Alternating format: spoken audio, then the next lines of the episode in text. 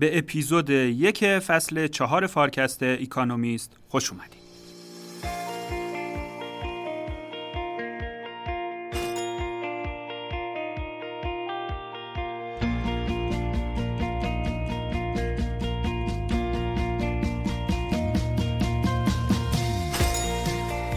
همراهان خوب فارکست سلام از شروع انتشار فارکست بیش از نه ماه میگذره و ما به داشتن همراه های بی نظیری مثل شما واقعا میبالیم. اجازه بدیم پیش از هر چیز از همکاریتون برای پر کردن فرم نظرسنجی تشکر کنم که به تیم فارکست برای شناخت سلایق و ترجیحات شما عزیزان بسیار کمک کرد.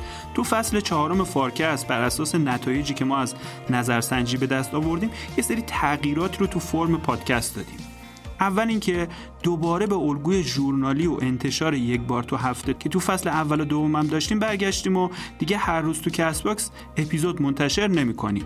دوم اینکه تلاش می‌کنیم یه پوشش گسترده تری رو مقاله های اقتصادی مالی کسب و کار و علم و فناوری مجله Economist داشته باشیم. و سوم هم این که سعی ما بر اینه که اون مقاله هایی رو برای بازگویی انتخاب کنیم که با مسائل و مشکلات کسب و کارات تو کشور خودمون ارتباط داشته باشه و بتونه آموزه ها و بینش های جدیدی رو در اختیار صاحبای کسب و کار کشورمون قرار بده و علاوه بر این روندای مهم فرصت آفرین و تهدیدزا رو برای اقتصاد ایران تبیین کنه و خیلی هم خوشحال میشیم ما رو به دوستا و همکارای خودتون که مثل شما به این حوزه های دانشی علاقه دارن معرفی کنین و با حمایت کردن از ما به رشد بیشتر این محصول کمک کنین.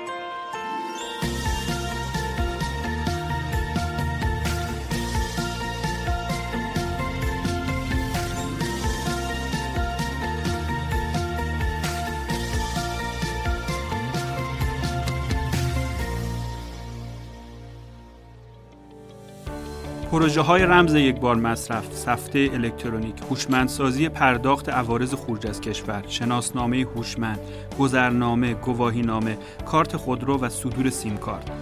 اینا همه پروژه هایی که بر اساس شیوه ها و ایده های نوآورانه BankTech، FinTech، InsurTech و LendTech بنا شده. تو کشور ما این فعالیت ها رو یه شرکت تماما ایرانی به اسم گرایش تازه کیش با برند تجاری GSS انجام میده. این شرکت برای خودش اهدافی رو تعیین کرده از جمله ایجاد سهولت عرضه خدمات دولتی و حاکمیتی و تا الان تونسته راهکارهای خلاقانه یا با محور تحول دیجیتال ارائه بده. علاوه بر این تو توانمندسازی رهبرای بانکها و مدیرای تاثیرگذار هم تونسته قدمای بسیار بزرگ برداره. گروه شرکت های گرایش تازه کیش کارخانه نوآوری و فناوری اطلاعات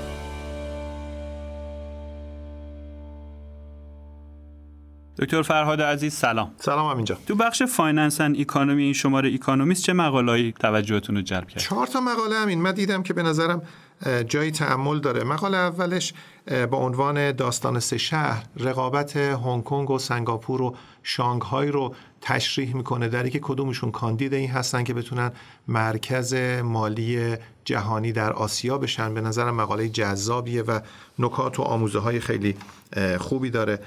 دومین مطلبی که من دیدم در مورد تورم کشورهای G7 یا G10 هست که نشون میده به یه آستانه رسیده تورم این کشورها که ممکنه دیگه تورم تثبیت بشه. میگه در واقع ما وقتی که تورم 9 درصدی رو داشتیم تورم سالانه 9 درصدی این از 1980 در واقع دیگه مسبوق به سابقه نبوده. و به تعبیر بانک تصفیه بین الملل به یه نقطه ای الان تورم رسیده که از این نقطه به بعد وارد روانشناسی آهاد اقتصادی میشه و ممکنه تورم تثبیت بشه به گونه اینکه نیروی کار درخواست دستمزد بیشتر داره دستمزد بیشتر هزینه تولید رو می‌بره بالا هزینه تولید تورم می‌بره بالا تورمی که میره بالا دوباره درخواست دستمزد بیشتر میشه همون مارپیچ قیمت دستمزد فعال میشه و اگر چنین بشه ممکنه تورم ماندگار بشه. اینم به نظرم مقاله جالبیه. سومین مقاله که به وضعیت ترکیه اشاره می‌کنه در واقع نشون میده که لیره ترکیه وضعیت خوبی نداره و تورم ترکیه تورم رسمی در واقع به 73 درصد رسیده. اکانومیست میگه این رقم رسمیه.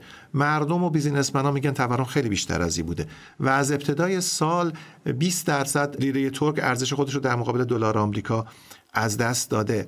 نکته جالبی که وجود داره اینه که رئیس جمهور ترکیه اصرار داره که نرخ بهره افزایش پیدا نکنه و از طریق سیاست های پولی آن ارتودکسی در واقع بخواد تورم رو مهار بکنه و بخواد نرخ ارز رو کنترل بکنه. سیاستی که اعمال شده به نوعی سیاست کنترل حساب سرمایه است. البته بر اساس تکس بوک ها هنوز به در واقع بسته شدن حساب سرمایه نی انجام میده ولی پیش بینی میشه که این اتفاق بیفته. در واقع بحث این هست که ترکیه ممکنه به قیمت به هزینه های خیلی بیشتر از این تن بده اما نرخ بهره رو مقاومت کنه که افزایش بده از یه سیاست متعارف پولی استفاده نکنه بلکه سیاست غیر متعارفی رو در بگیره در پیش بگیره که از طریق کنترل حساب سرمایه بخواد در واقع ارزها رو برگردونه به داخل اقتصاد.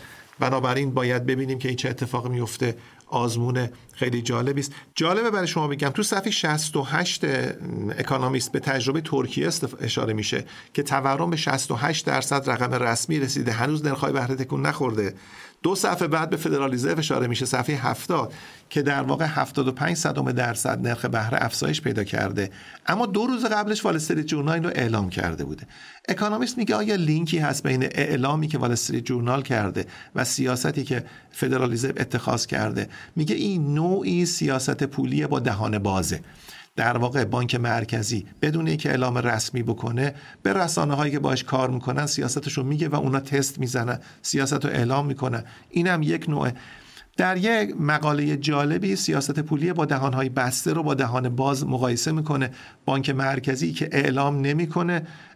در واقع نرخ بهرش رو از پیش و بانک مرکزی که به طور غیر رسمی از طریق رسانه ها اینو اعلام می‌کنه. و میگه که این در واقع به نوعی مدیریت انتظارات اما از یه تنز استفاده می‌کنه که این واقعا داره فوروارد گایدنس می‌کنه یا فوروارد میس گایدنس می‌کنه. داره در واقع افکار عمومی رو منحرف می‌کنه یا نه این کارو می‌کنه. و آخرش هم میگه ای کاش چنین چیزی رو مثلا بانک مرکزی نیوزیلند اعلام می‌کرد. اولین بانک مرکزی که هدف گذاری تورم رو اتخاذ کرد اون میذاشتیم نه فدرال رزرو کار بکنه. به حال این مقالات در واقع نشون میده که چقدر جهان اقتصاد جهانی متلاطمه و چقدر روی های مختلفی اتخاذ میشه. من از توی این مقالات اون مقاله که رقابت بین سنگاپور و هنگ کنگ و شانگهای رو توضیح میده به نظرم می‌تونه جذابتر باشه و من اونو می‌خوام یه مداری برای شما باز کنم. همونطوری که فرمودین نویسنده عنوان مقاله رو گذاشته داستان سه شهر. خیلی عنوان هوشمندانه یاد اون رمان داستان دو شهر چارلز دیکنز افتادم درسته. ببینید با الهام از کتاب داستان دو شهر چارلز دیکنز قصه داستان دو شهر در ادبیات اقتصادی اشاره می‌کنه به رقابت بین سنگاپور و هنگ کنگ.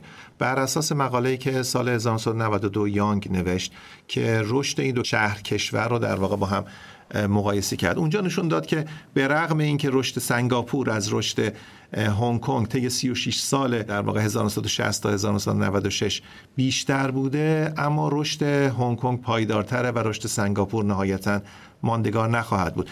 اکانومیست در شماره دوم جولای خودش اینو تعمین میده به داستان سه شهر. شانگهای رو هم وارد می‌کنه و مسابقه رو از مسابقه رشد اقتصادی که در مقاله یانگ بوده میاره به مسابقه مربوط به اینکه کدامی که از این سه کاندید این هستند که مرکز مالی آسیایی یا مرکز مالی جهانی در آسیا باشند. خب حالا قصه اون دو شهر رو که می‌دونیم قصه این سه شهر چیه؟ قصه اون دو شهر در در کتاب چارلز دیکنز اشاره می‌کنه به محیط آرام و قاعدمند و پیشبینی پذیر لندن که یه بنکر یه بانکدار اون داره نمایندگی می‌کنه و محیط انقلابی و آشوبناک و پر از تنش پاریس در زمان انقلاب فرانسه که در واقع اون گیوتین ها و اعدام ها داره اون رو نمایندگی می‌کنه. این در داستان دو شهر یانگ اشاره می‌کنه به اینکه کدوم رشد رشد پایداری است و کدوم رشد رشد موقتی است. در داستان سه شهری که اکانومیست در پی می‌گیره شانگهای رو هم وارد می‌کنه و میگه این سه تا وقتی بخوان رقابت بکنن قاعده رقابت چیست؟ بزن یه مدار در مورد صحبت بکنم که اصلا رقابت بر سر چیست و بعد بگیم که این قاعده رقابت در واقع چیست. خب این شهر سوم یعنی اون شانگهای چرا اضافه شد؟ آره ببین کل ماجرا تو چین در واقع رقم می‌خوره و وقتی که چین یک قول اقتصادی بزرگه با اهداف سیاسی اقتصادی فرهنگی که داره و اتفاقا اکانومیست تو همین شماره اشاره می‌کنه که چین هنوز دنبال کمونیسمه. چین به حال یه سری اهداف خاص خودشو داره. انعطاف چالاکی و چابکی لازم رو لزوما نداره. بنابراین مراکز آفشور در واقع میان این مزیت رو فراهم می‌کنن کنار یک اقتصاد به این بزرگی که بتوانه جذب سرمایه انجام بده مدیریت ثروت انجام بده بانک ها رو جذب کنه سرمایه گذار خارجی بیاره تراکنش هایی که در داخل سرزمین اصلی امکان انجام نداره بتوانه در اون مرکز آفشور انجام بگیره. چین در واقع تا حالا نگاهش به سنگاپور و هنگ کنگ همین مراکز آفشور بودن. مراکزی که با اقتصاد جهانی وصلن تعداد کسانی که انگلیسی صحبت می‌کنن در اونجا به اندازه کافی زیادن. همونا بلدن چینی هم صحبت بکنن. بنابراین تبادل اقتصاد چین و اقتصاد جهانی فقط تبادل کالا نیست تبادل انسان هاست و یه احتیاج به یه سری مترجم داره. مترجمینی که زبان بیزینس رو بفهمن و بتوانن این تبادل رو انجام بدن. رقابت بین سنگاپور و هنگ کنگ بر سر ایفای این نقش زمانی بود که چین در داخل سرزمین اصلی خودش خیلی کارا رو ممنوع اعلام کرده بود یا آمادگی لازم رو نداشت. شانگهای الان تبدیل شده به شهر سومی که داره از این مزیت هر دو استفاده می‌کنه. از یه طرف یه منطقه آزاده یه سری از مزیت های مقرراتی رو برخورداره. از طرف دیگه داخل سرزمین اصلی چینه و بنابراین به اندازه کافی نزدیک به شرکت ها و بنگاه های چینی. بنابراین ای بسا از این نظر از مزیت بیشتری برخوردار باشه نسبت به شانگهای نسبت به هنگ کنگ و سنگاپور. من الان برام این سوال به وجود اومد که چه نیازیه که ما یه سری مراکز مالی تو آسیا داشته باشیم؟ خب سرمایه گذارا می‌تونن از همون لندن و نیویورک و اینا استفاده کنن. درسته. ببینید آسیا به دلایلی خیلی مهمه. اولا آسیا یک سوم GDP جهان بیش از یک سوم GDP جهان داره در آسیا تولید میشه. دو نرخ رشد اقتصادی در آسیا بزرگتر از نرخ رشد اقتصادی جهانی است. بنابراین سهم فزاینده است. سه بیش از چهل درصد جمعیت جهان در آسیا زندگی می‌کنه. چهار نرخ پس‌انداز در آسیا بزرگتر از مصرف کمتری دارن درآمد بالایی دارن و به دلیل سالمندی در واقع تمایلشون به پس‌انداز بیشتره. قبلا ما یادتون باشه یه اپیزود اصلا صحبت کردیم در مورد saving glut که در واقع برنانکی به کار برد که الان مصداق شده آسیا. نه فقط چین و ژاپن بلکه کره هم اضافه شده حتی مالزی هم اضافه شده و اندونزی و بقیه کشورها. بنابراین منابع مالی قابل تجهیز در آسیا به نظر می‌رسه خیلی زیاده و مرکزی نیاز هست که اونجا بتونه این کار رو انجام بده. بتوان امکان مدیریت ثروت مدیریت سرمایه گذاری ارزیابی ریسک ها هج کردن ریسک ها رو بتوانه فراهم کنه. آسیا در یک سر دیگر کره زمینه. بنابراین دوازده ساعت کم و زیاد اختلاف زمان داره با مراکز دیگر جهان در اروپای غربی و آمریکا. بنابراین اهمیت آسیا مهمه. اهمیت آفشور داشتن در آسیا مراکز مالی که بتوانند با انعطاف و چابکی عملیات مالی را انجام بدن در آسیا نقشش هم مهم هم داره فزاینده میشه. به قول اکانومیست کدوم می‌تونن این تاج پادشاهی رو بر سر خودشون بذارن؟ سنگاپور هنگ کنگ یا شانگهای؟ اما برای مخاطب ما در فارکست بیش از اون که مهم باشه که کی تاجو می‌ذاره سرش اینه که قاعده تاجگذاری چیست. چی میشه که یه شهر میشه مرکز مالی جهانی در آسیا؟ این به نظرم جای تأمل داره. خب حالا قاعده چیه؟ ببینید اکونومیست به سه قاعده اشاره می‌کنه. میگه بر اساس سه قاعده ما می‌تونیم اینا رو ارزیابی کنیم. یک کدومی که از اینا می‌توانند تسهیلات بیشتری برای اینکه مینافیس شرکت های بزرگ جهانی در اونجا پایگذاری بشه فراهم بکنه. مقایسه می‌کنه. البته داده هایی که اشاره می‌کنه در هنگ کنگ داده های فراوانی است و نشون میده که سهم شرکت های چینی به شکل فزاینده ای در هنگ کنگ داره زیاد میشه و آمریکا داره به میزانی کم میشه. اما در سنگاپور چنین داده هایی وجود نداره. بنابراین توی متر اول معیار اول نشون میده که هنگ کنگ داره وضع خوبی پیدا می‌کنه. سنگاپور هنوز قابل قضاوت نیست. دومی در مورد مدیریت ثروته. میگه در واقع بازارهای مالی اون شهر کشورها چقدر امکان تراکنش های با ارزیابی ریسک مطمئن رو در واقع فراهم می‌کنن. چقدر بازارهای مالی هستن که امکان اینو میدن که بازده سرمایه گذاری توش مشخص بشه. تو این هم این دوتا رو مقایسه می‌کنه. از بعضی دلایل سنگاپور رو ارجح می‌دونه از بعضی منظرها هنگ کنگ رو ارجح می‌دونه. تو اینجا به قوانین مالیاتی اشاره می‌کنه به امکان تاسیس trust fund ها صندوق های امانی در واقع در این دو جا اشاره می‌کنه که از بعضی منظرها هنگ کنگ بهتره از بعضی منظرها سنگاپور بهتره. امکان لیست کردن و ثبت شدن در بورس اونجاها رو اشاره می‌کنه. و نکته جالب اینه که نشون میده که هنگ کنگ و سنگاپور به نوعی سرریز اقتصاد چینن. در واقع هر زمانی که اقتصاد چین مقررات سختگیرانه تری داره این دوتا رونق پیدا می‌کنه. هر زمان که چین راحتتر می‌گیره در واقع سهلتر وضعیت این دوتا از دست میره. به عنوان مثال اشاره می‌کنه به یک بازنگری که در سال 2020 در مقررات چین صورت گرفته. اجازه تأسیس بانک میده که سرمایه گذار عمدش خارجیه در داخل چین. وقتی چنین چیزی اتفاق میفته طبیعتا هنگ کنگ و سنگاپور مزیت خودشون رو از دست میدن. بنابراین بر اساس این سه معیار مشخص می‌کنه که چگونه میشه اینا رو ارزیابی کرد. اما بر اساس هیچ کدام ترکیب این ستا امتیاز نمیده که کدام که از اینا به طور مطلق برترن. حالا در ادامه میشه به بعضی ابعاد دیگه هم اشاره بکنیم. با این معیارایی که توضیح دادین حالا اون تاج پادشاهی رو سر کدومی که از این شهرهاست آره. ببینید جمع بندی اکانومیست اینه که هیچ کدام. اما میگه در بلند مدت ما فکر می‌کنیم که این در واقع تحلیل اکانومیست که در بلند مدت ترکیب شانگهای سنگاپور ترکیب برنده است. به دلیل اینکه سهم چین رو از بیرون چین جدا می‌کنه. میگه در واقع شرکت های چینی یا شرکت هایی که می‌خوان با شرکت های چینی رابطه مستقیم داشته باشن احتیاج به یه سکوی داخل چین دارن شانگهای بلا منازع از همه برتره. و برای که با بیرون کار کنن احتیاج به یه سکوی بیرون چین دارن. از این نظر میگه سنگاپور بهتره. یه دلیل اینه که سنگاپور در واقع ارتباط خوبی با بنگاه های هندی داره. این مزیت رو بقیه ندارن دوم سنگاپور توانسته طی سالهای طولانی تنشهای سیاسی نقش خودش رو به عنوان یک کشور بیطرف یه دولت شهر بیطرف در آسیا نگه بداره.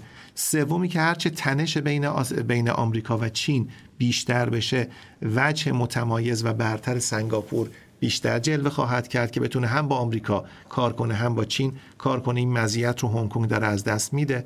چهارمی که هنگ کنگ از زمان 1997 که هنگ کنگ در واقع برگردانده شد از انگلستان به چین و فکر کنم هفته گذشته هم 25 این سالگردش بود. اکانومیست ادعا می‌کنه مداخلات سیاسی چین در نظام قضایی حقوقی هنگ کنگ زیاد شده. این در مقابل بیطرفی سنگاپور از نظر سیاسی وجه برتر رو به سنگاپور میده. اما هنگ کنگ هنوز سومین مرکز مالی جهانه. بعد از Financial District نیویورک و بعد از City لندن هنوز هنگ کنگ در واقع سومه اما پیش بینی اکانومیست اینه که ترکیب سنگاپور شانگهای ترکیب برنده خواهد بود در بلند مدت. حالا این تحولاتی که شما اشاره کردین چه فرصت یا تهدیدهایی رو می‌تونه داشته باشه برای کسب و کارهای ما؟ من ترجیح میدم از این منظر نگاه نکنم چون واقعا جواب مشخصی برای شما ندم خیلی با ما فاصله داره این مسئله. ما بخوایم از منظر تهدید فرصت نگاه کنیم. من ترجیح میدم از منظر آموزه ها نگاه کنم. من دو درس رو بر می شمارم ببینید به اندازه کافی آموزنده هست یا نه. درس اول اینه که ببینید یک کشور یک اکوسیستم به لحاظ سیاسی اقتصادی اجتماعی فرهنگی غذایی امنیتی تنوع های مختلفی ممکنه داشته باشه. حتی وقتی شما با یه قاره مثل آسیا دارین نگاه می‌کنید تنوع رژیم های سیاسی اینها خیلی زیاده نظام های حقوقی غذاییشون خیلی زیاده. اما مخرج مشترک همه تنوع ها اون رگولاتوری رژیم اون کشوره. برای یک فعال اقتصادی لازم نیست بره ببینه الان ترکیب مجلس حزب برتر کیه الان نخست وزیر کیه رئیس جمهور کیه دادگاه ها دارن چه کار می‌کنن چه قوانینی تو مجلس داره تصویب میشه چه قوانینی ممکنه جایگزین بشه چه دستورالعمل هایی رو هیئت دولت داده و امثال هم. در هر نظام اقتصادی یک ریگولاتوری رژیم وجود داره که پیشانی مواجهه حاکمیت با بخش خصوصی است. بنابراین تمام ابهام ها تردید ها دوگانگی ها حتی تناقض ها که گریز ناپذیره. به کمک ریگولاتور هست که تبدیل میشه به یک قاعده مشخص قاعده بازی برای فعال اقتصادی. اون قاعده بازی هم اینه که کجا نباید هاست کجا باید هاست کجا منطقه الفراغه. همین ستا کجا چراغ سبزه کجا چراغ قرمزه. چشمک زرم نداریم. کجا دیگه چراغ نداریم؟ شما می‌تونی بری می‌تونی نری. بنابراین این به نظرم دو تا خودش زیل ای دو تا درس داره. یک اینه که با مطالبه بخش خصوصی از حاکمیت فعال کردن رگولاتوری رژیمه و یک زبان سریح قابل گفتگو. دو ریگولاتور باید همواره در واقع بتوانه به زبان سریح با بخش خصوصی صحبت کنه که چه کارهایی به تو اجازه میدم چه کارهایی به تو اجازه نمیدم. در اجازه ندادنش باید حد اقلی باشه در اجازه دادنش باید حد اکثری باشه چون خلق ثروت داره اونجا انجام می‌گیره. بنابراین به نظرم این آموزه اوله. آموزه دوم اینه که ما یک جاده رو اگه بخوایم یه سفر رو بخوایم در نظر بگیریم برای یک شرکت این شرکت حتی در یک اقتصاد بسیار بزرگ دیر یا زود باید بره بیرون و اقتصاد بتوانه با قاعده اقتصاد جهانی آشنا بشه. باید بتوانه درس بگیره باید بتوانه رقابت کنه باید بتوانه تنوع قوانین رو بفهمه باید بتوانه partnership و همکاری رو تجربه کنه. ببینید ما الان تو دانشگاه های خودمون داریم اقتصاد رو به زبان textbook ها به زبان کتاب درسی ها از همه مؤلفین مختلف داریم یاد می‌گیریم. در حالی که اقتصاد به زبان بیزینس باید فهمیده بشه. فهم اقتصاد به زبان بیزینس در محیط اقتصاد بین الملل داره صورت می‌گیره. در بازار سرمایه صورت می‌گیره در بازار بدهی صورت می‌گیره در مواجهه با ریگولاتور صورت می‌گیره در دریافت وام از یه بانک صورت می‌گیره در انجام یه transaction صورت می‌گیره. ایناست که باید بنگاه های ما فرا بگیرن و بنابراین ریگولاتور باید بهشون اجازه بده اینا برن بازارهای جهانی بتوانن تجربه کنه. باید بتونن برن لیست بشن یعنی اجازه جذب سرمایه از بورس‌های بین‌المللی رو فراهم کنن باید بتونن برن اوراق بدهی منتشر کنن باید بتونن برن حساب بانکی باز کنن باید بتونن برن وام بگیرن. باید بتونن برن دفتر تأسیس کنن باید بتونن برن استخدام کنن. باید بتونن برن collaboration انجام بدن و همکاری صورت بدن همه اینا به منزله بیرون رفتنه. این مقاله اکونومیست نشون میده که در واقع تهش کجاست. ته بیرون رفتن توی آسیا اینه که بتونن برن توی این financial center ها بتونن برن اونجا فعالیت بکنن. حداقل back office اشون در واقع بتونن برن اونجا فعالیت بکنن.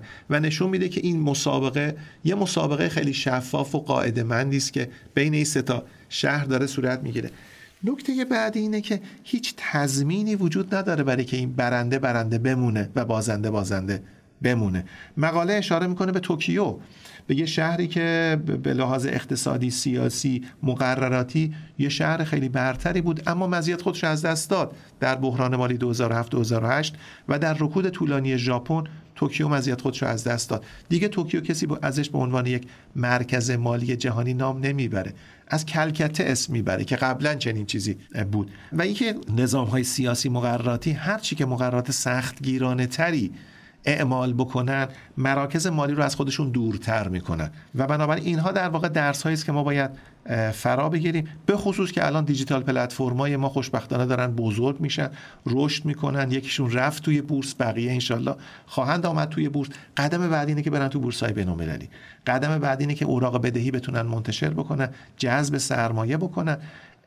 و این مسیر مسیری است که به اونا کمک می‌کنه تا رشدشون رو بتونن تسریع کنن رشدشون رو بتونن تاب آور بکنن و رشدشون رو بتونن عمق بدن. امیدوارم که پلتفرم‌های دیجیتال و بزرگ کشورمون هم بتونن تو اون مسیر بروغ خودشون از این امکانی که شما فرمودید بهره ببرن که به نظرم خیلی هم می‌تونه براشون آموزنده باشه.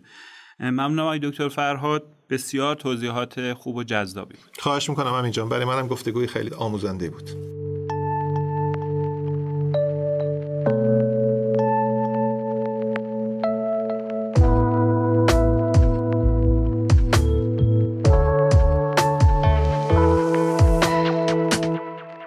حسین جان سلام. خوشحالیم که تو فصل چهارم فارکست هم در خدمتت هستیم. سلام. خیلی ممنونم. منم خیلی خوشحالم که در خدمت شما هستیم و مخاطبین عزیز. بخش علم و فناوری این شماره اکانومیست چه مقاله جالبی داره؟ سه تا مقاله توی بخش علم و فناوریش هست که یکیشون که اولیش که خورده مفصلتر از اون دوتای دیگه هم هست با عنوان Butterflies of the Soul پروانه های روح. به اصطلاح می‌پردازه به یافته های جدیدی که از ساختار و نحوه عملکرد نورون های مغز به دست اومده و اینکه این یافته ها چه پیامدهای مثبتی داره در دنیای پزشکی برای درمان یک سری بیماری هایی که مرتبط با مغز هستند و از اون چه تأثیری داره روی بهبود مدل های یادگیری ماشین و هوش مصنوعی. اون باترفلایز که میگه پروانه اشاره به اون تصویرهای اولیه‌ای که از ساختار نورون های متصل به هم می‌دیدن سالیان سال پیش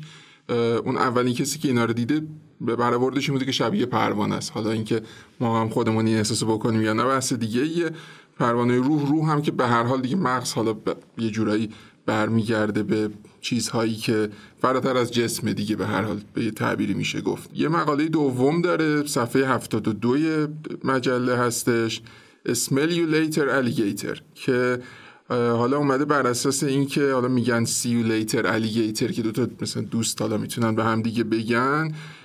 یه زمینه پژوهشی جالب توجهی کلا داریم. میاد روی واکنش مغز به بویایی در واقع کار می‌کنه. یه عده زیادی هم هستن که تو این زمینه سالها کار کردن. یکی از معروفترین افرادی که تو این زمینه مدتی کار می‌کنه از قبل از سال 2000 حداقل آقای نوام سوبل. یه مقاله جدیدا منتشر کرده با دو تا از همکاراش که این رو اکانومیست موضوع بحث قرار داده. اونم این مقاله در واقع نشون میده که افراد برای برقرار کردن ارتباط دوستی با همدیگه ظاهرا به صورت حالا قاعدتا ناخودآگاه به بوی بدن همدیگه اهمیت نشون میدن. بررسی چی اومده نشون داده؟ بررسی نشون داده که یه اومده روی تعدادی افرادی نگاهی کرده. دیده که ظاهرا افرادی که با هم دوست هستن و دوستی غیر رمانتیک هم مد نظر هست. اینها بوی بدن مشابهی داشتن.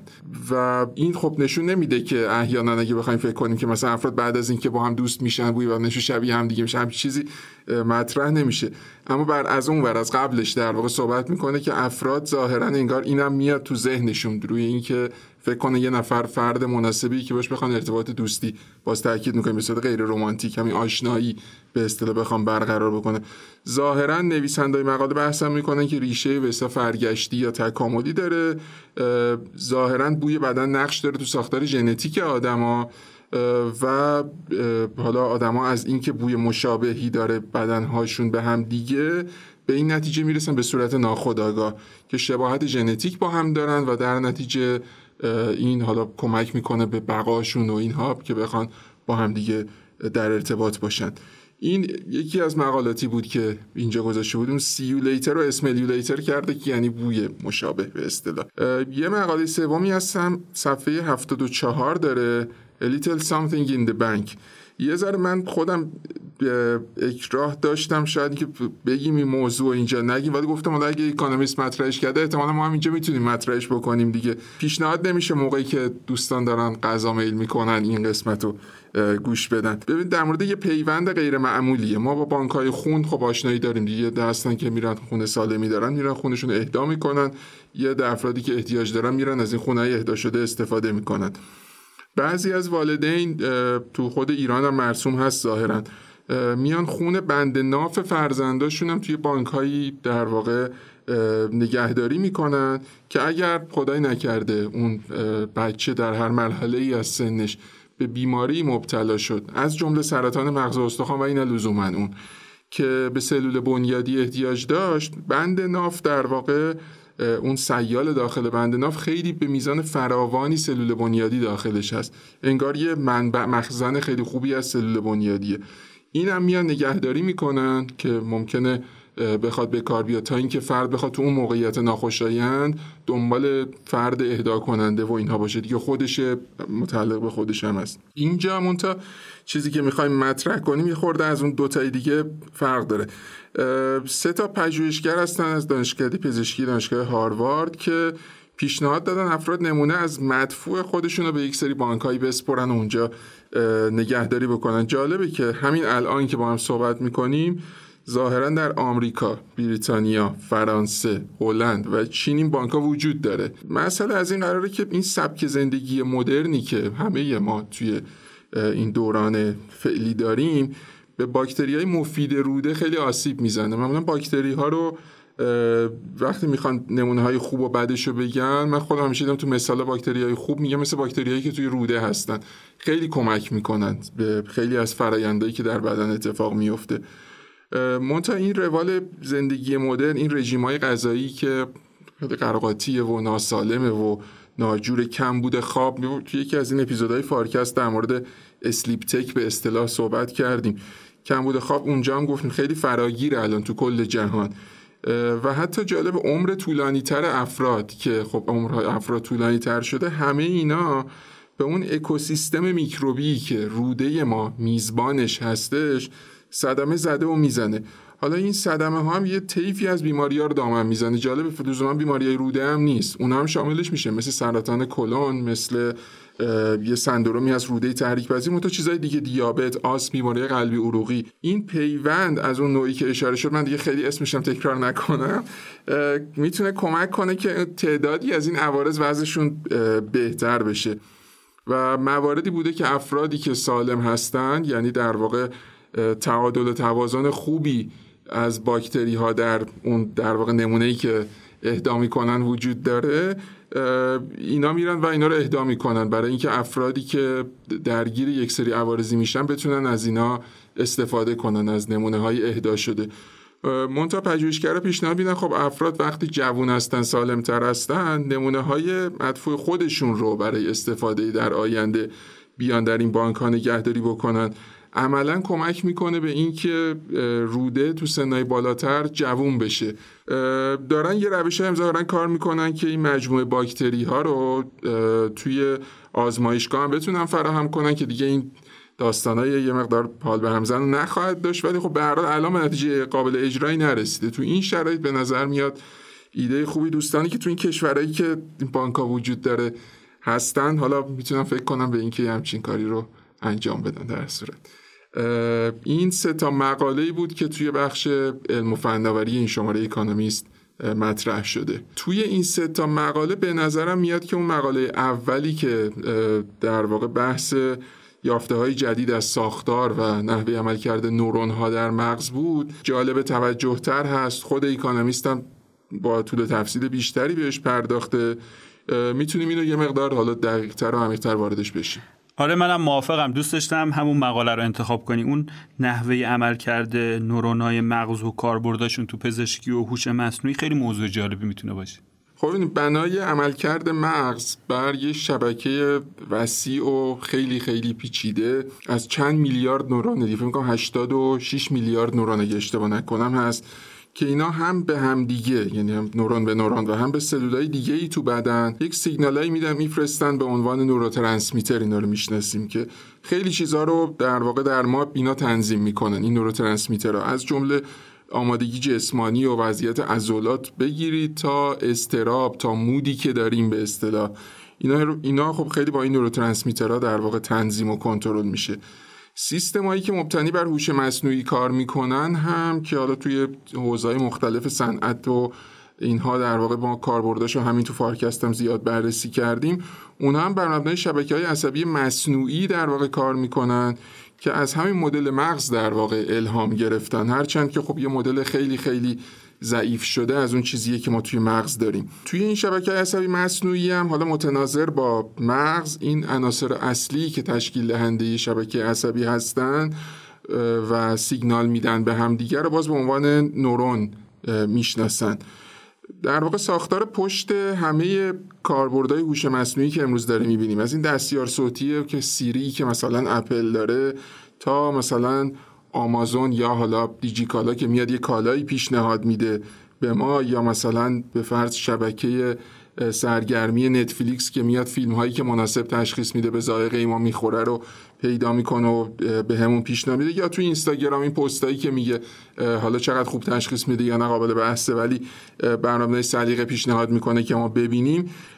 اینا همشون پشتشون شبکه عصبی مصنوعی هست دیگه که با یه داده عظیمی که داره هر لحظه از انبوه کاربرا جمع آوری میشه اینا آموزش داده میشن. در واقع یا به اصطلاح ترین میشن. این یافته های جدیدی که توی مقاله ایکانومیست در موردش صحبت می‌کنه مربوط به ساختار عملکردی تک نورون ها در واقع هستند توی خود مغز.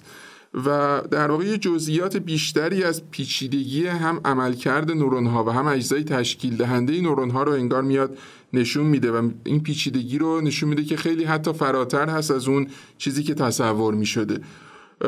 خب مرسوم بوده که یه عنصر موسوم به پرسپترون رو به عنوان مدل ریاضی یک نورون بیولوژیکی نورونی که تو خود مغزه در نظر بگیرن. یک پرسپترون به عنوان مدل ریاضی یک نورون.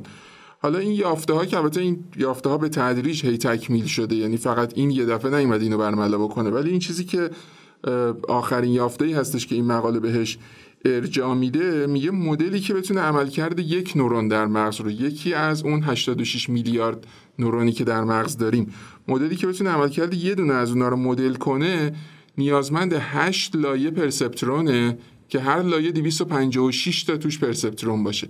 فقط برای اینکه حسی به دست بیاریم که اون مدل ریاضیه چقدر ناکافی بوده برای در واقع شبیه سازی عملکرد یک عدد نورون در مغز و اینکه چه خبره توی یک دونه نورون در مغز از اون ورشه. چقدر پیچیده است که اینقدر در واقع معادلش اینقدر تعداد زیادی از این از این مدل ریاضی ها لازم هستش. همینطور میاد در واقع خورده ریز میشه توی ساختار عناصر تشکیل دهنده یک دونه نورون و انگار که یک نوری تابونده شده به این اهمیتی که بعضی ساختارها یه خورده به اصطلاح میگن مقفول مانده. از اجزای نورون رو میاد نشون میده. یکیش مثلا این دندریت ها یا دندرایت ها هستن که یه ساختارهای شاخ درختی هستن که تو نورون در واقع میان. تو یک نورون سیگنال دریافت می‌کنن از نورون های دیگه. یا اکسون که سیگنالی که توی مرکز نورون پردازش میشه رو هدایت می‌کنه به بیرون. یه چیز میله مانندی که اینا رو هدایت می‌کنه.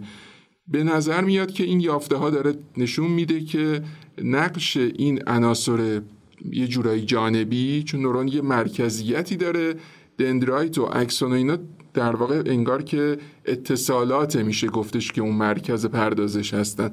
به نظر میاد این یافته داره نشون میده که اون اتصالات همین دندرایت ها و این اکسونه نقش خودشون بسیار مهم میدارن توی عملکرد نورون. خب گفتی که این فهم و درک جدید از عملکرد نورونا یه کاربردایی تو پزشکی هم داره. چیه کاربردش بله خیلی کمک کرده به اینکه یه سری روش های هدفمندتری برای مقابله با عوارض و اختلالاتی که مربوط مغز میشن توسعه پیدا بکنن. به عنوان مثال مثلا یه تمرکز توجهی اومده سمت کتامین که کتامین برای بیهوشی و اینا استفاده میشه برای درمان افسردگی. چرا؟ چون دیدن که در واقع کتامین یه تاثیر بلند مدتی می‌ذاره روی تغییر ساختار دندرایت ها این دندرایت ها اشاره کردیم یکی از اون در واقع عناصر جانبی به اصطلاح نورون ها بودن. با توجه به نقش جدیدی که و مهمتری که از این عناصر جانبی پیدا شده توی این یافته ها به این نتیجه رسیدن که اگر در واقع روی دندرایت ها تمرکز بکنن از طریق مثلا همین کتامین که اشاره کردیم می‌تونه در واقع کمک بکنه به درمان افسردگی. یا مثلا نشون داده شده که آکسون ها که باز یه دونه دیگه از این عناصر به اصطلاح جانبی نورون هستن که اهمیتش بیشتر کشف شده تو این یافته ها نشون داده شده که افت عملکرد آکسونا با اسکیزوفرنی با اختلال دو قطبی مرتبطه. یا اینکه رشد غیر معمول دندرایت ها می‌تونه در, در کودکی می‌تونه در واقع مرتبط باشه و نشون داده شده که مرتبط هست با اوتیزم و سر یعنی خب بیماری هایی که خیلی مهم هستند و یا اختلالاتی که خیلی مهم هستند و به مغز مربوط میشن با کمک این یافتهای جدید میشه هدفمندتر رفت سراغشون و به درمانشون کمک کرد کما که اتفاق افتاده. خب کاربرد دیگه که گفتی توی هوش مصنوعی بود. وقتی که در مورد هوش مصنوعی و نورون و اینا صحبت میشه من یاد اون یادگیری های مبتنی بر شبکه های عصبی میفتم یعنی این یافته های جدیدی که در مورد عملکرد نورونا به دست اومده باعث میشه که این روش های مبتنی بر شبکه های عصبی تو هوش مصنوعی بهبود پیدا کنه. بله در واقع باعث شده این اتفاق بیفته. چون در واقع شناخت بهتری که از نورون به دست اومده نورون واقعی بیولوژیکی در مغز کمک کرده که در واقع اون نورون های شبکه های عصبی مصنوعی هم طراحیشون رو بتونن طوری تغییر بدن که شبیه تر باشه به اون عمل کردی که یک نورون مغز داره. یه مشکل مثلا به طور خاص بخوایم بگیم یه مشکل جدی توی شبکه های عصبی مصنوعی اینه که یادگیری پیوسته اصطلاحا ندارن. شما برای یه حوزه کاربردی میاد شبکه عصبی مصنوعیتون رو به اصطلاح آموزش می‌دید ترین می‌کنید با داده مربوط به اون حوزه بعد می‌خواید اون رو استفاده کنید توی حوزه کاربردی دیگه ای خب خیلی اتفاق معمولی هستش دیگه تو حالت طبیعی.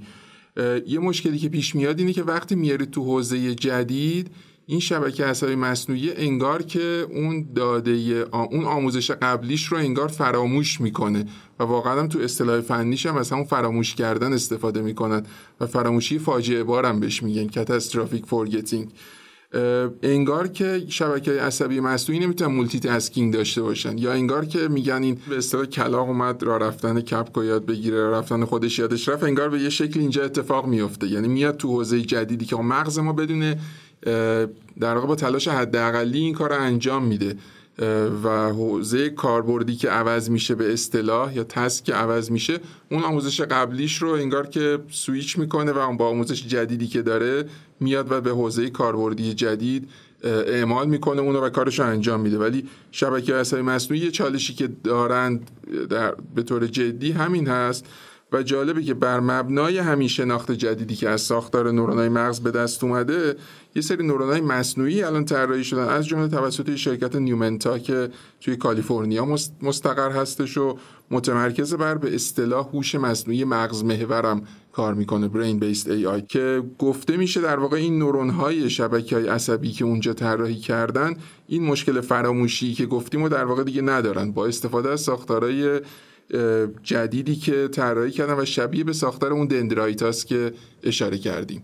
این این روال باعث شده که خب و نمونه دیگریش هم میشه تصور کرد که به وجود بیان که در واقع تقلید کننده ساختار جدیدی هستن که برای نورون کشف شده. ممنونم حسین جان. هم مقاله خیلی مهم و جالبی بود هم توضیحات شما خیلی مختصر و مفید موضوع برامون روشن کرد. ممنون از شما.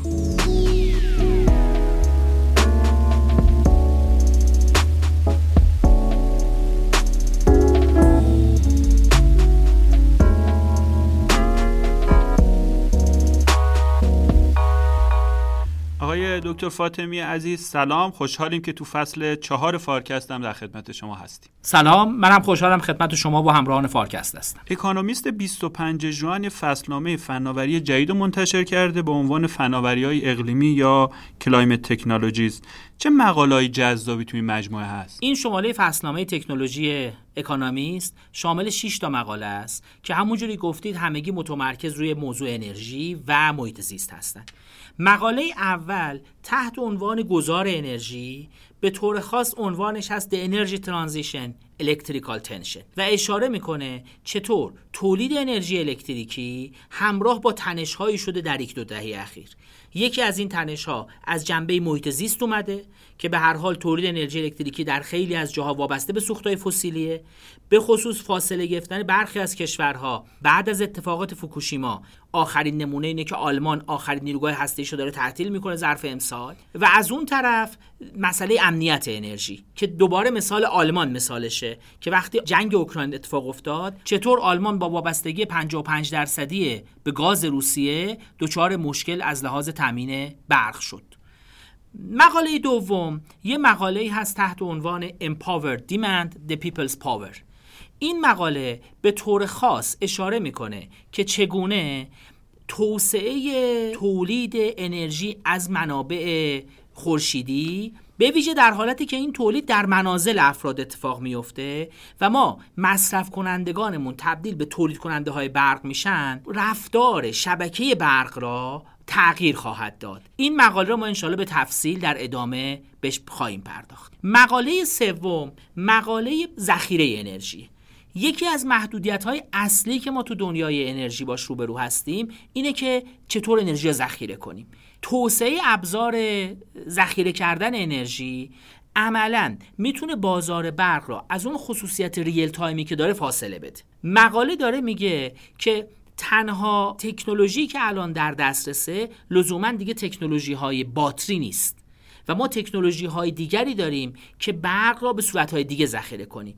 این تکنولوژی از تکنولوژی شیمیایی تکنولوژی الکتروکمیکال یعنی برق شیمیایی تکنولوژی مکانیکال و تکنولوژی حرارتی میره.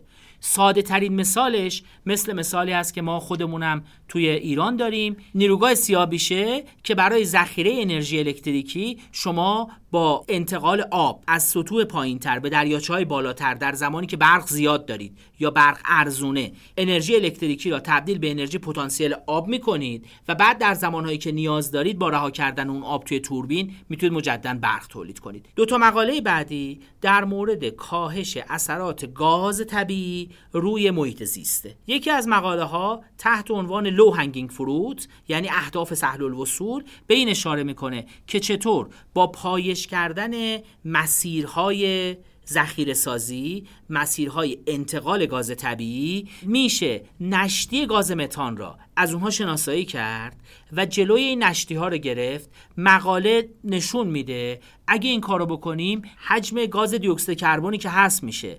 توی فضای در از اتمسفر. از طریق محدود کردن این نشتی ها به چه میزان می‌تونه تاثیرگذار باشه؟ و مقاله بعدی تحت عنوان The Long Goodbye داره اشاره می‌کنه که چطور تکنولوژی ها می‌تونن کمک بکنن که سوختن گاز طبیعی را اثرات تاثیرگذار اون روی کربنی که توی فضای اتمسفر ایجاد می‌کنه را کاهش داد. این تکنولوژی ها هم قبل از سوزوندن گاز به کار میرن که چطور گاز را تصفیه کنن که میزان کربنی که متساعد می‌کنه کمتر بشه و هم بعد از اینکه اون کربن متساعد شدن چگونه میشه اون کربن رو چکار کرد؟ حذفش کرد. و آخرین مقاله مقاله هست تحت عنوان Going Beyond the Grid Heat, Hope and Hydrogen. مقاله هست که داره نشون میده که چگونه استفاده از هیدروژن برای تولید الکتریسیته می‌تونه تصویر تولید انتقال و مصرف برق را توی آینده تغییر بده. خب آقای دکتر فاطمی قرار شد که اون مقاله مدیریت تقاضا و شبکه های هوشمند رو برامون توضیح بیشتری بدید. مسئله اصلی اینه که با توسعه امکان تولید برق به صورت گسترده توسط مصرف کننده های بالقوه برق امکان ایجاد شبکه های به وجود اومده که شما تعداد زیادی افرادی که توش قبلا مصرف کننده بودن می‌تونن بالقوه تولید کنندن باشن. یعنی اگه ما قبلا مفهومی داشتیم تحت عنوان پرودیوسرها که تولید کننده های برق بودن و کانسیومرها که مصرف کننده های برق بودن یه تعداد اینتیتی که تعدادشون هم می‌تونه خیلی قابل توجه باشه می‌تونیم پیدا بکنیم که همزمان تولید کننده مصرف کننده برقن. تو اصطلاح برق چند سالیه به اینا میگن prosumer ها. ترکیب کلمه producer و consumer. حالا اتفاقی که میفته مقاله سعی می‌کنه تصویری ارائه بده که به وجود اومدن این prosumer ها چه چالش ها و چه فرصت هایی را برای شبکه برق ایجاد می‌کنه. یه چالش اصلی فنی که مقاله بهش اشاره می‌کنه مسئله ثبات و پایداری فرکانسه. همونجور که می‌دونیم فرکانس پایدار برای شبکه های برق سراسری که تعداد زیادی ژنراتور و ترانسفورماتور و اینا توش با هم دیگه کار می‌کنن یکی از عوامل اساسی پایداری شبکه است. و یکی از مواردی که می‌تونه اونو تهدید کنه source های تولید برقن که ممکنه فرکانس های متفاوتی را به شبکه برق بخوان تزریق کنن. این که متفاوت میگم نه اینکه تعمداً تنظیم نشده باشن. مونتا تولید کنندهایی که از تنظیم خارج بشن. و مثلا به جای اینکه شبکه برق ملی ما فرکانس 50 هرتزه این فرکانس کمتر و بیشتر بشه و اون وقت ارتباط دستگاه هایی که می‌خواد تو این شبکه برق متناوب با هم دیگه ارتباط داشته باشن مختل می‌کنه. از این که بگذریم میریم سراغ موضوع دوممون که موضوع اینه که این تعداد تولید کننده ها و مصرف کننده هایی که همزمان روی این شبکه با هم در ارتباطن چطور می‌خوان با همدیگه تصویه بشن؟ چطور می‌خواد نرخاشون تعیین بشه؟ قیمت برق چطور تعیین میشه؟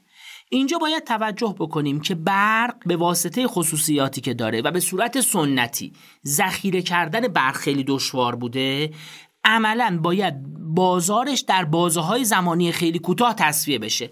یعنی تولید و مصرفش باید با همدیگه تطبیق پیدا بکنن. به اصطلاح ریل تایمه وقتی یه بازاری می‌خواد با این سرعت تصفیه بشه یعنی به این سرعت باید قیمت ها تنظیم بشن. و شما تعداد زیادی تولید کننده بالقوه دارید و مصرف کننده که می‌خوان در مورد این قیمت ها با همدیگه به توافق برسن.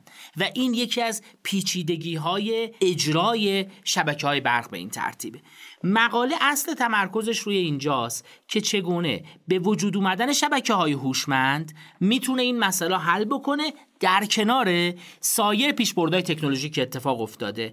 که اون پیشبردهای تکنولوژی یکیش اینترنت اشیاء که امکان مدیریت بار را به صورت موثرتر و کاراتری به مصرف کننده ها میده و دیگریش امکان ذخیره سازی برقه به صورت اقتصادی که با توجه به گسترش باتری ها توی کالاهایی که خانوارها مصرف می‌کنن. به طور خاص اتومبیل های برقی الان هر کدوم از اون پروسیومرها یه امکان ذخیره هم تا چند سال آینده به دست خواهند آورد که نوعا میشه تو باتری اتومبیلشون.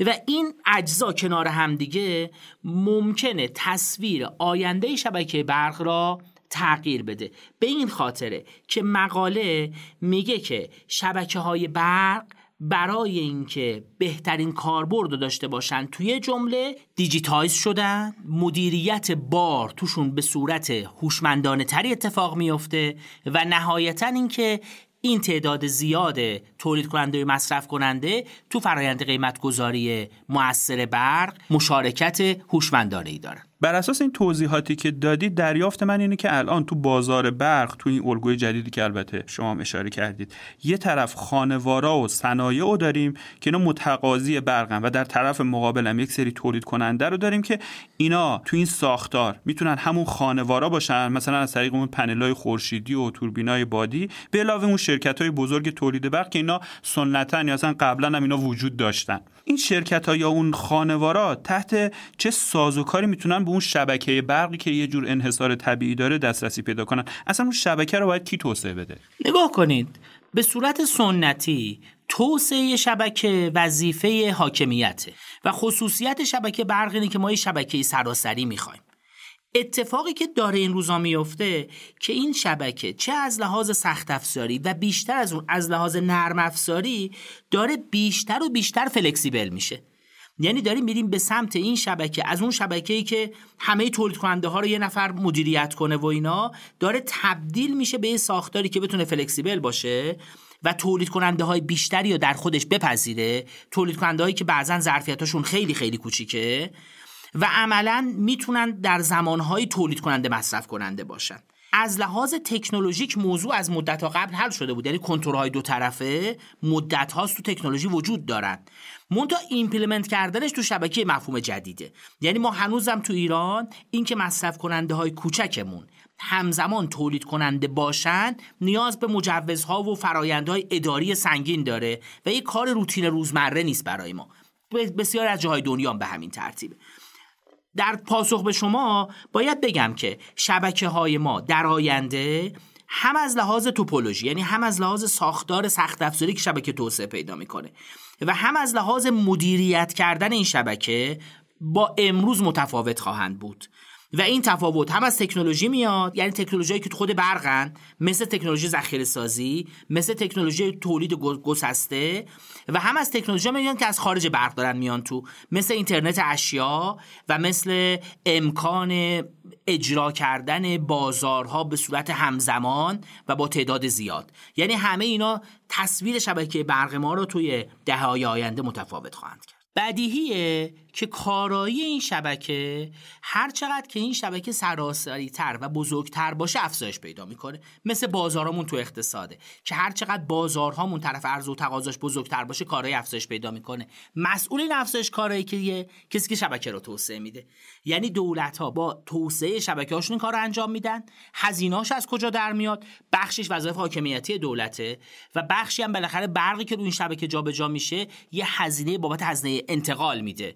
که اون هزینه انتقالی که رو شبکه برق پرداخت میشه تأمین اون مالی اون کار انجام میده. منتها باید دقت بکنیم. هر چقدر تولید شما گسترده تر میشه میزان افت برق رو شبکهتون کاهش پیدا می‌کنه چون مصرف کننده و تولید کننده به همدیگه نزدیکتر میشن و عملا هزینه های افت تو شبکه کاهش پیدا می‌کنه.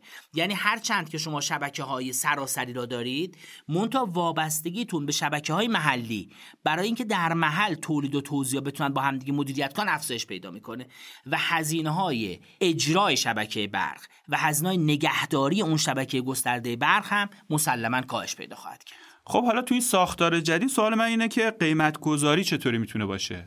بازارهای برق به سمت این رفتن که دموکراتیک تره داره بشن. یعنی قیمت ها بیاد قیمت ها با همدیگه مقابله قرار بگیرن و قیمت تصفیه بازار تو هر لحظه مشخص بشه. البته بدیهیه. همه این موارد باید با لحاظ کردن موارد فنی باشه. یعنی من اگر امروز توی تهران یه مقداری برق احتیاج دارم یه مصرف کنندم یه تولید کنندم تو مشهد تازه این برق من بفروشه بالاخره باید یه سیمی باشه که این برق بتونه بین باها مبادله بشه. البته چون برق کالای همگنه لزوما همون برق مبادله نمیشه. منتها ساختار شبکه باید این کمک رو بکنه. پس اینا که بگذاریم به کنار. حالا میگیم قیمت ها چطور تصفیه میشن؟ ما الان تعداد زیادی خریدار و فروشنده داریم که مثلا امروز بعد از ظهر یه روز تابستان. من میگم خب اگه بخوای برق از من بخری من با چه قیمتی حاضرم بفروشم؟ اگه من خریدار باشم تو این بازار با چه قیمتی حاضرم بخرم؟ و این قیمت های من تو چه پله های تغییر می‌کنن؟ من برای 10 کیلووات اول چقدر حاضرم پول بدم تو ساعت؟ برای 20 کیلووات بعدی ممکن چقدر پول بدم؟ یعنی ما هممون می‌تونیم توی فرایند پیچیده قیمت هایی که برامون قابل قبوله برای خرید یا فروش به بازار اعلام کنیم. و بازار باید با در نظر گرفتن همه اینا بازار رو تصفیه کنه. توی این مورد علاوه بر اینکه اون کسی که می‌خواد بازار رو تصفیه کنه باید بتونه به صورت موثری این تعداد زیادی درخواست خرید و فروش رو با همدیگه تطبیق بده؟ کسی هم که می‌خواد پیشنهاد بده باید بتونه اون پیشنهادهای پیچیده را اعلام بکنه به بازار. به این ترتیب دو تا موضوع برامون مهم میشه. یکی اینکه اون سازوکار تصویه چیه؟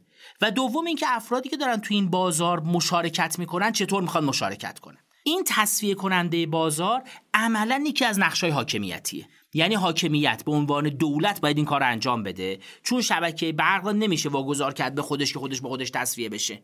به واسطه اینکه اگر این شبکه دچار عدم پایداری بشه هزینه های عدم پایداری تو این شبکه خیلی خیلی بالاست.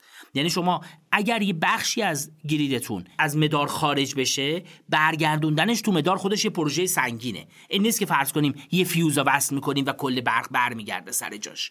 به همین خاطر چون در کنار این مسئله پایداری و کیفیت برق هم مهمه این یکی از وظایف حاکمیت.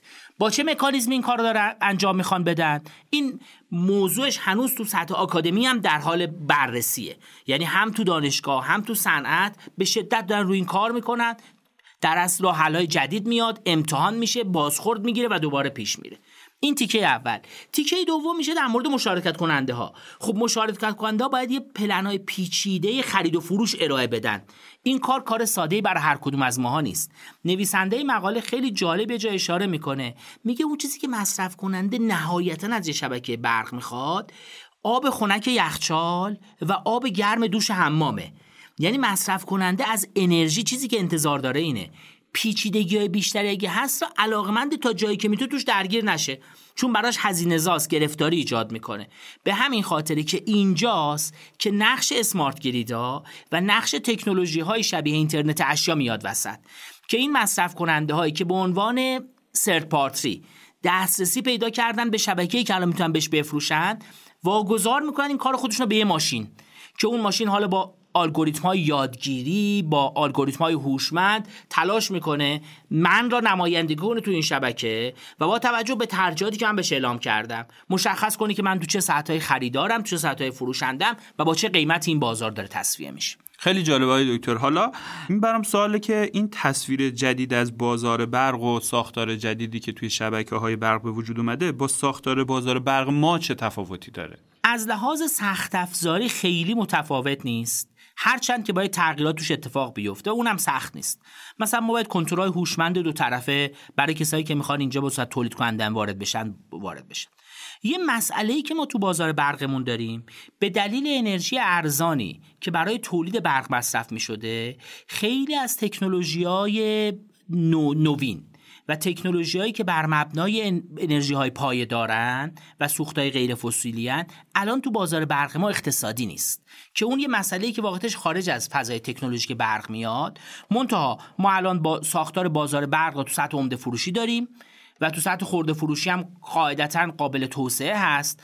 منتها این کانسپت هم برای شبکه برق ما و هم برای بسیاری از شبکه های برق تو جهان مفهوم جدیدیه. حالا به نظرتون گذار به این ساختار بازار برق جدید و توسعه شبکه برق می‌تونه به مثلا کاهش خاموشی ها یا افزایش بهرهوری و کارایی تولید و مصرف برق تو ایران کمک کنه؟ به حال ما از این نظر وضعیت فکر کنم قابل رقابتی رو با دنیا نداریم. مسلما می‌تونه کمک کنه.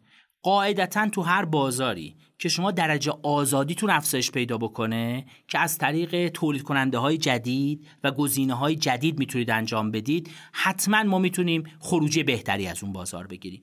دقت بکنیم که حتی در صورت عدم وجود تولید کننده ما از طریق توسعه یه بازار برای خاموشی یعنی وقتی که افراد بتونن به شبکه اعلام بکنن. من یه حق و حقوقی دارم برای دریافت برق به این اندازه مجوزی که من داده شده.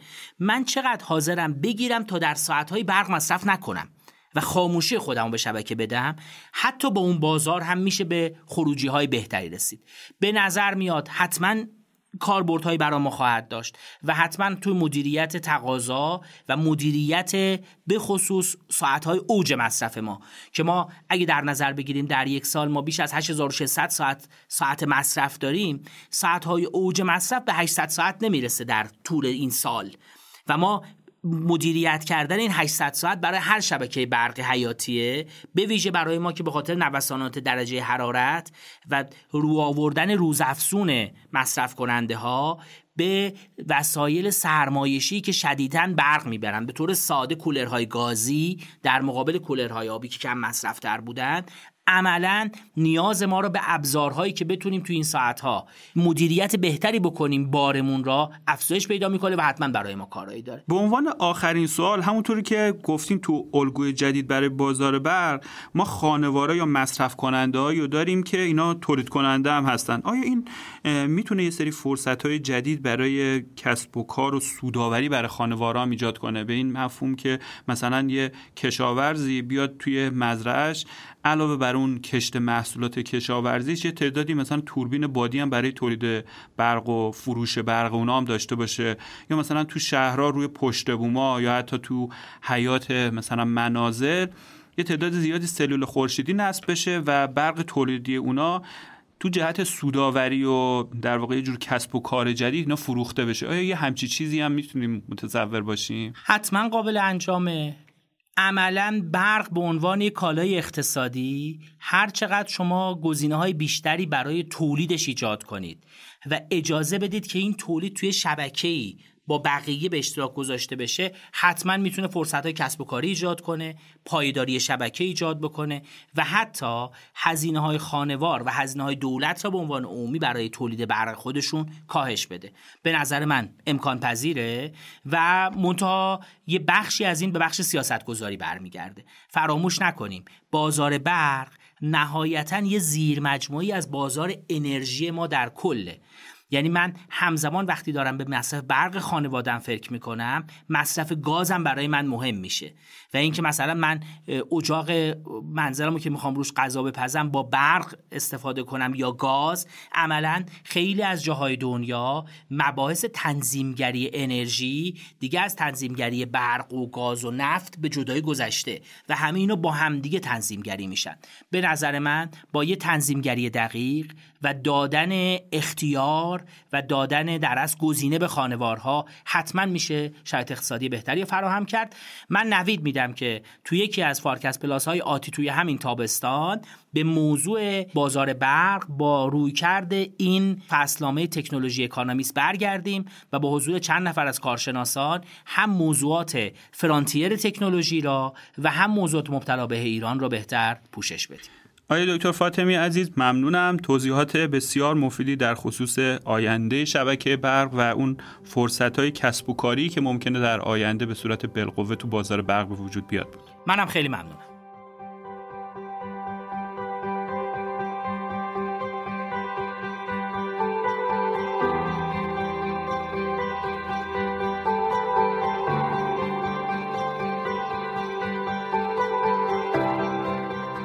از اینکه تا پایان این قسمت ما رو شنیدین بسیار ممنونم و مثل همیشه مشتاق شنیدن نظراتتون هستیم. فارکست با طراحی و برنامه ریزی شرکت مشاور مدیریت رهنمان در استودیو دانشگو تولید میشه و شما می‌تونین پادکست های ما رو تو پلتفرم های پادگیر مثل کست باکس، اپل پادکست، گوگل پادکست و اسپاتیفای بشنوید. ضمنا ما قصد داریم محتوای مکملی رو هم تو شبکه های اجتماعی مثل اینستاگرام، لینکدین و تلگرام منتشر کنیم. پس ازتون می‌خوایم ما رو تو این شبکه ها هم دنبال کنیم. من محمد امین نادریان هستم و روزهای خوب و خوشی رو براتون آرزو می‌کنم. خدا حافظ